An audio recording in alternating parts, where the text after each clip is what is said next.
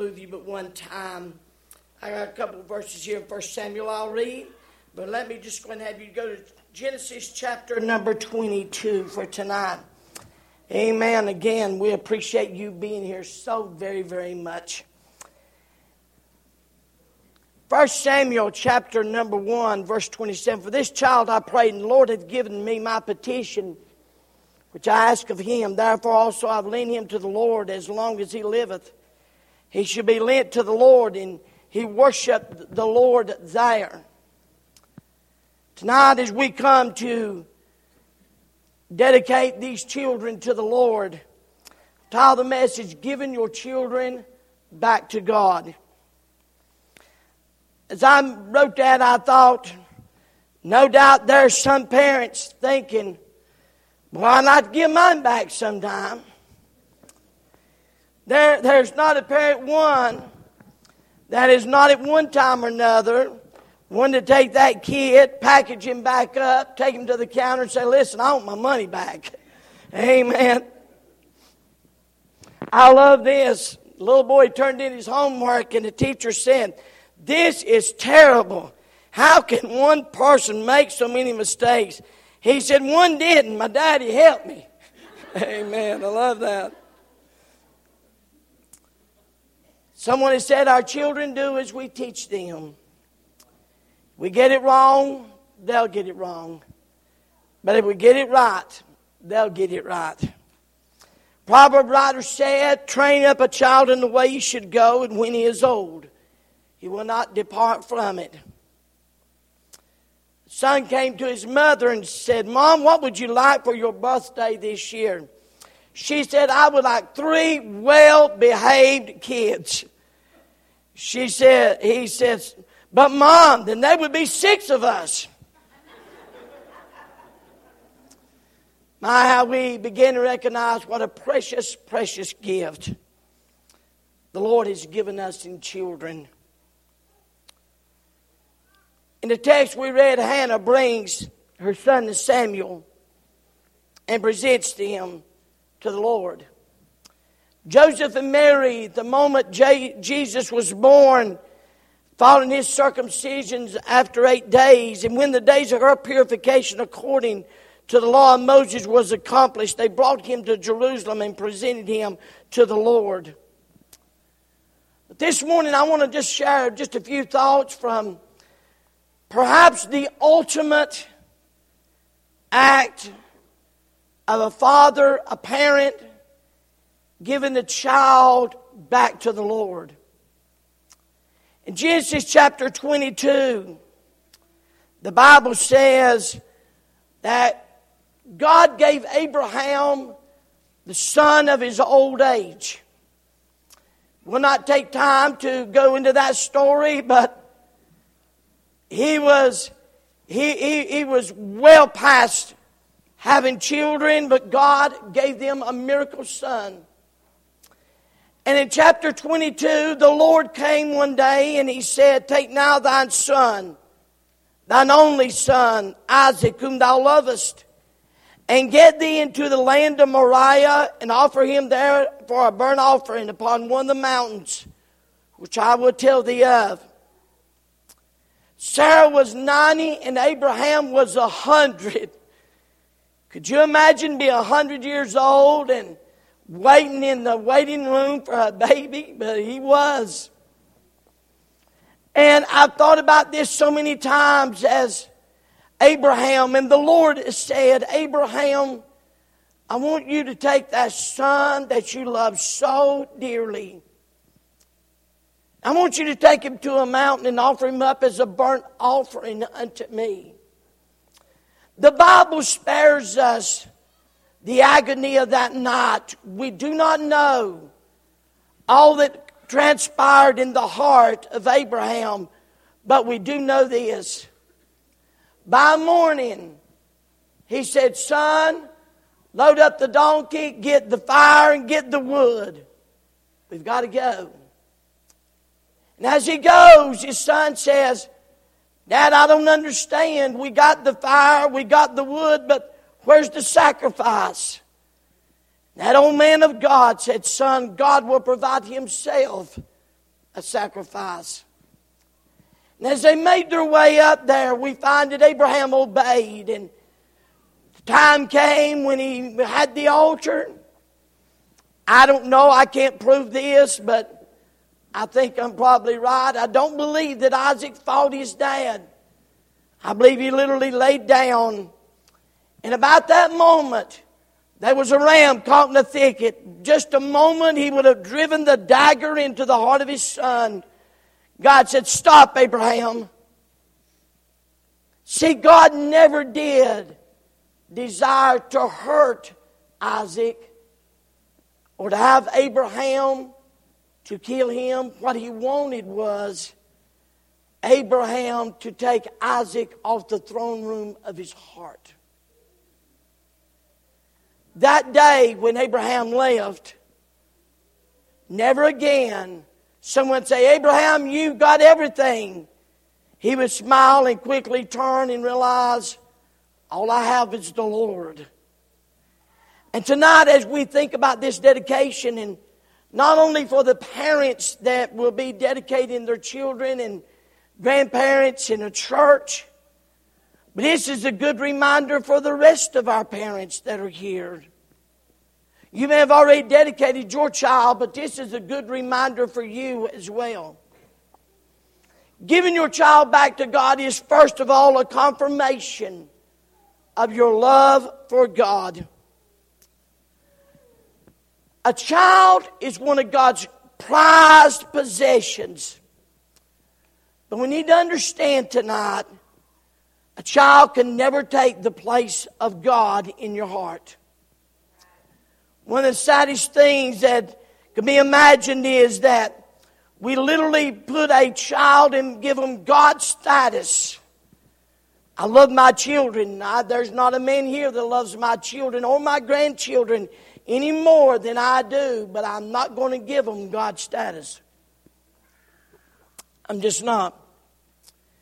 We find that by demonstrating, by doing this, what Isaac was saying to the Lord God, I love you above the most prized possession of my life, his only son Isaac. Matthew writer said this He that loveth father and mother more than me is not worthy of me. He that loveth son or daughter more than me is not worthy of me. Now, it does not say that you're not to love your father and mother and your son and your daughter. That's not what he's saying. He's saying this. He's saying that if you don't love me more than those, now I don't know about you, I love my children. I believe we got some moms and dads that love their children. God said, I want you to love me a notch above that. I want you to love me a notch above that. As a matter of fact, he that taketh not his cross and follows me is not worthy of me. So when we give our children back to the Lord tonight, the first thing is a confirmation of your love for God. I love my children, but oh, how much I love my God. And I want my children to know I love God. Amen. I want my children to know I love God more than anything else in this world. And I want them to love God as I've tried to love God down through the years. First thing is a confirmation of your love for God. Number two, a clarification of ownership.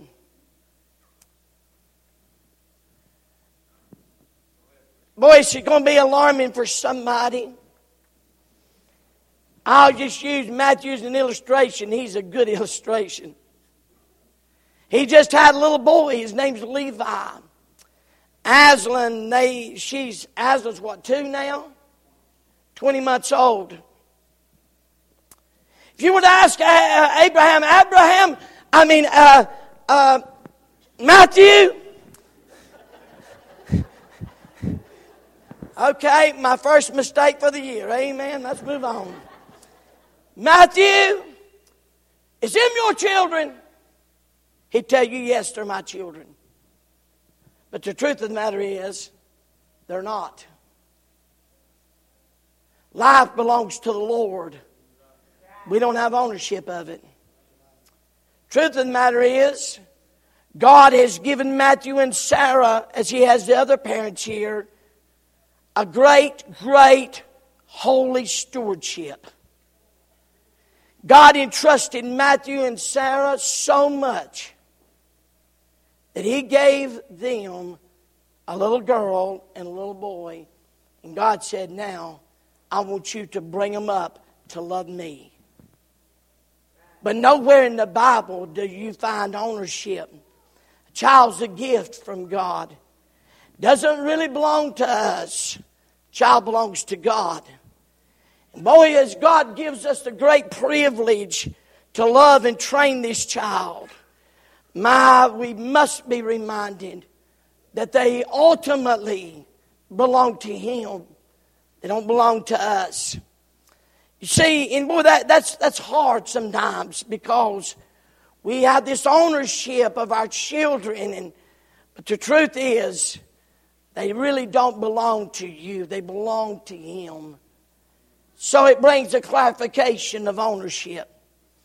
The Bible says in Psalms 127 3, Lo, children are a heritage of the Lord, and the fruit of the womb is His reward.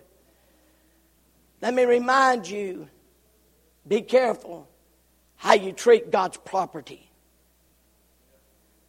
I don't know when we judge for those in heaven or in hell, but you got to believe those that abused children in their lifetime, you got to believe God's going to judge that very severely because they're His property, they're His children. God did not authorize, let me, let me, let me be very clear about something. God did not authorize the state to raise your children. Oh, this is going to really go crosshairs with some of you, but I'm just, I love you enough to be honest with you. God didn't authorize the daycare to keep raise your children either. God authorized a mama and a daddy to raise those children. I know what Hillary said, but it doesn't take a village to raise a child. It takes a mom and a dad. That's what it takes. Giving your child to God were confirmation of your love for God. Number two, a clarification of ownership. Boy, here's the big one. This is really what this service is all about tonight. It is a commitment to raise your child God's way. Ephesians 6 4, the Bible says, And you fathers provoke not your children to wrath, but bring them up in the nurture and the admonition of the Lord. See, tonight, giving your child back to the Lord is not just a ceremony, it is a commitment. It is a commitment to be a godly parent. As the ideal of us being right and living right before God. As the ideal of teaching this child about Christ. That one day they'll need to be saved. It is to keep this child in the house of God I love our bus ministry. We, we, we support it and we run them when we pick them up. But I think sometimes we ought to celebrate the parents that brings their children to the house of God every Sunday. I believe that's the one we ought to celebrate because that's God's ordained plan. Oh, don't miss this. Love you, children. You say, well, does that mean that I give them everything they want? No, the Bible says God chastises those that He loves. My, my daddy loved me so much, he beat the devil out of me when I needed it. That's pretty often, amen. He loved me that much. More than once, he'd say, Boy, we're, we're, I'm trying to teach you how to be a man. I love the fact that he did. Train the child. Train the child.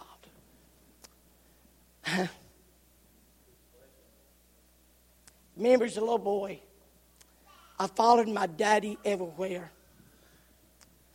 I carried more cups of coffee than, than, than, than if I had a nickel for everyone, I'd retire. I carried more tools. I went to the shed to get more stuff. But oh my goodness, what he taught me. Boy, this is, a, this is one, and please don't boo me out if you've not got this right or it's been messed up. I'm trying to help those that are here making a commitment tonight, so please don't get sideways with me. Stay married for this child. Well, there's other reasons to stay married, but this is a good one. Make your home a holy place. Make it a holy place. Live a righteous life. See, I think sometimes that people believe that a baby dedication is some magical ceremony. There's no magic about it because if you're home and you go leave this place and that commitment's not there to raise the child God's way, then it's, you wasted your time tonight. I like what Joshua told the children of Israel. Now therefore fear the Lord and serve him in sincerity and truth. Put away the gods which your fathers served on the other side of the flood. And in Egypt serve ye the Lord. Now I love this. Boy, this ought to be every daddy's prayer tonight. Every grandfather's prayer ought to be this. If it seem evil unto you to serve the Lord, choose you this day whom you'll serve. Whether God your father served the world on the other side of the flood, the gods of the Ammonites, whose land you dwell. But as for me, and my house, we will serve the Lord. Boy, that's what we need. We need that kind of commitment that looks to this world. So I don't care what kind of craziness you do, what nobody else. For me and my house, we're going to serve the Lord. Brings a confirmation. Your love for God, a clarification of ownership, a commitment to raise your children in God's way. But it's also this it's claiming God's plan and promise for that child's life. Isaac inherited the promise that God's blessings, protections, because of his dad. Abraham gave him to God, and God gave him the promise. Tonight, as we make this commitment, what you're doing is you're claiming what God has said in this book. Does not mean your children's going to be perfect. It does not mean they may not make some steps in rebellion. Have we not all done some of that stuff? It's okay, raise your hand, they don't mind. We can be honest, can't we? And it's not, but I'll tell you this much. The Bible says, raise them up in the admonition of the Lord, and they'll never depart from it. Somewhere, someplace, they'll come back to that and say, like the prodigal, Pa, my daddy's got food up there to spare, and I'm down here starving. I'm going to go back and see if he'll just let me be a hired servant and he gets a little bit closer. It's the only place in the Bible. The Father's the type of God. It's the only place where God's seen running. And the Father ran to him and loved him and kissed on his neck. And I want you to know he came back to it, even though he had squandered everything that he had. You're claiming the promise that God has given you. See, our children are are blessed by your obedience to God. But then they're cursed by our disobedience to God. Wow. As you obey God with your life, you give that child back to God, you're posturing that child to receive the very best God has for his or her life. Boy, what a responsibility. What a responsibility that is, Dad, for you. What a responsibility that is for you, Mom. I'll go a step further. What a responsibility for the grandfathers and the grandmothers that are here. We, see, this my children's not in this thing by themselves. They got us whether they want it or not. And grandma ain't one bit bashful about telling these boys and girls what they need to do. I've heard him preaching to them several times about what they need to do. Someone has said, Josh McDowell said this We do not develop habits of genuine love automatically. We learn by watching effective role models, most especially by observing how our parents express love for each other day in and day out. I, when my when my son-in-law walked in my office, he's a big old boy. He's a big old boy. He said, I got preacher I'd like to talk to you. He said, I'd like to see Tammy. I got feelings for your daughter. What kind of feelings you got?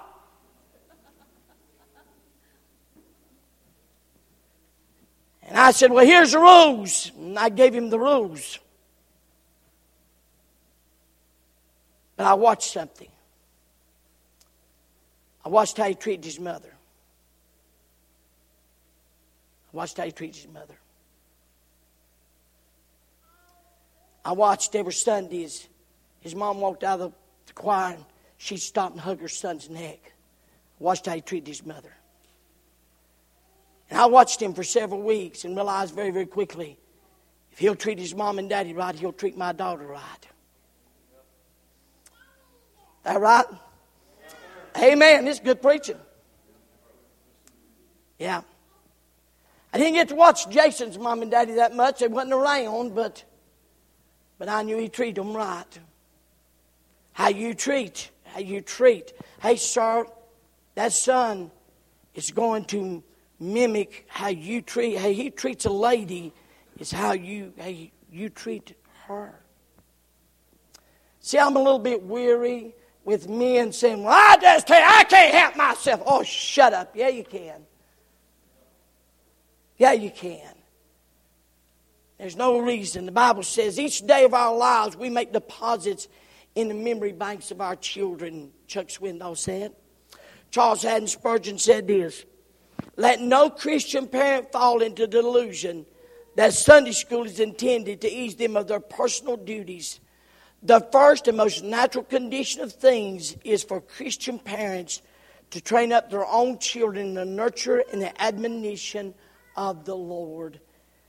It's not the school's job. It's not the church's job. It's not the state's job. Mom and daddy, it is your job to raise your children in the admonition of the Lord. Do we always get it perfect? No, we, we don't get it perfect a lot of times. Well, I look back and I'd redo some things if I could, but I can't. But I want you to know this much. We ought to make a commitment here to this tonight to say, I want to do that. So let's stand to our feet, every head bowed and every eye closed.